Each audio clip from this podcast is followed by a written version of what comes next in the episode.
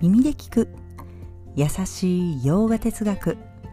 こんにちはふみママです。いつもお聞きいただきありがとうございます。このラジオは耳で洋画哲学を聞いて日常に生かしていこうというラジオです。はいということで今日もちょっと更新が遅くなりましたけれども早速今日のテーマに入っていきます。今日のテーマはバガバットギーター14章。サットバの人も苦しむ？というテーマでお送りします。はいということで縛られることのない存在プルシャですけれども3つのグナ質に縛り付けているものがあってそれがマーヤとかブラクルティという世界を表す可能性の力のことです。これをうまく扱うことのできる人はこの縛りから自由になることができる。まあ、例えばちょっとイメージしてみると自分がこうロープでぐるぐる巻きになっていた状態を想像してみてください。でもこのロープ実は本当はないですね。はい。縛られるはずのないものを縛る力。本当はロープなんてなくてその様子は悟っている人から見たらない縄に縛られているようにも見えます。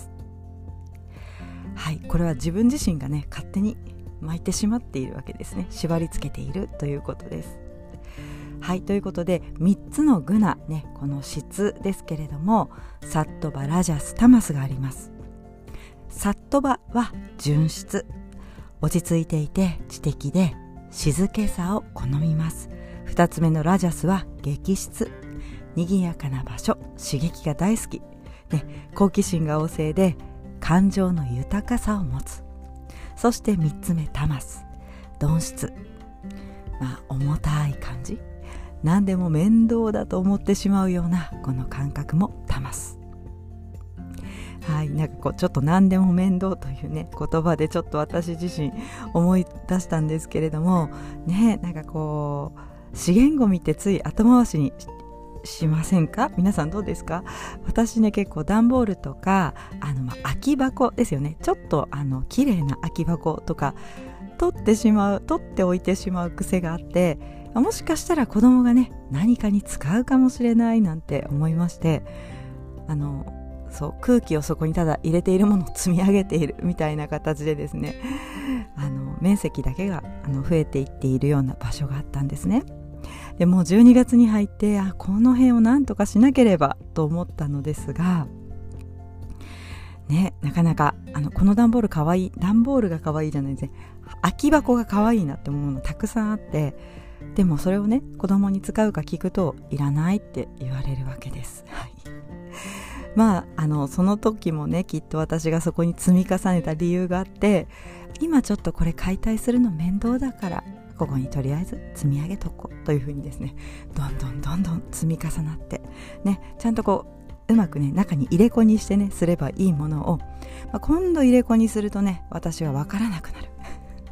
見えないものというのをねああちょっと気づけないななんてねあの生活の面で思ってしまうものあって全部ですねそのままただ重ねていましたらやっぱりねあの圧を感じましてはいこの度12月に入ってちょっとずつはい、捨て始めました。はい、あの時ね捨てればよかったなと思うんですが、タマスな気質が私自身を、ま、面倒だからというね感じでその場に置いておきました。うん、まあただ、えー、タマスだったね私自身は自分でちょっと後悔しながらも今やれてるんだからまあ仕方ないと思ってですねちょっと急ぎながらやってます。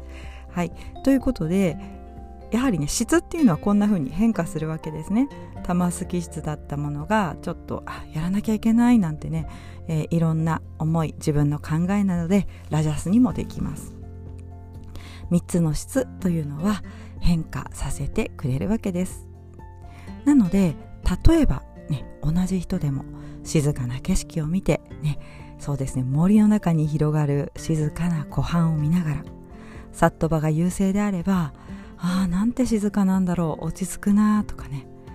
すがすがしいって思うような感覚に感じられると思います。でもラジャスが、えー、多ければ、うん、なんだ何もないなとかね。いやもう飽きちゃった。早くここからどこか行きたい。ね。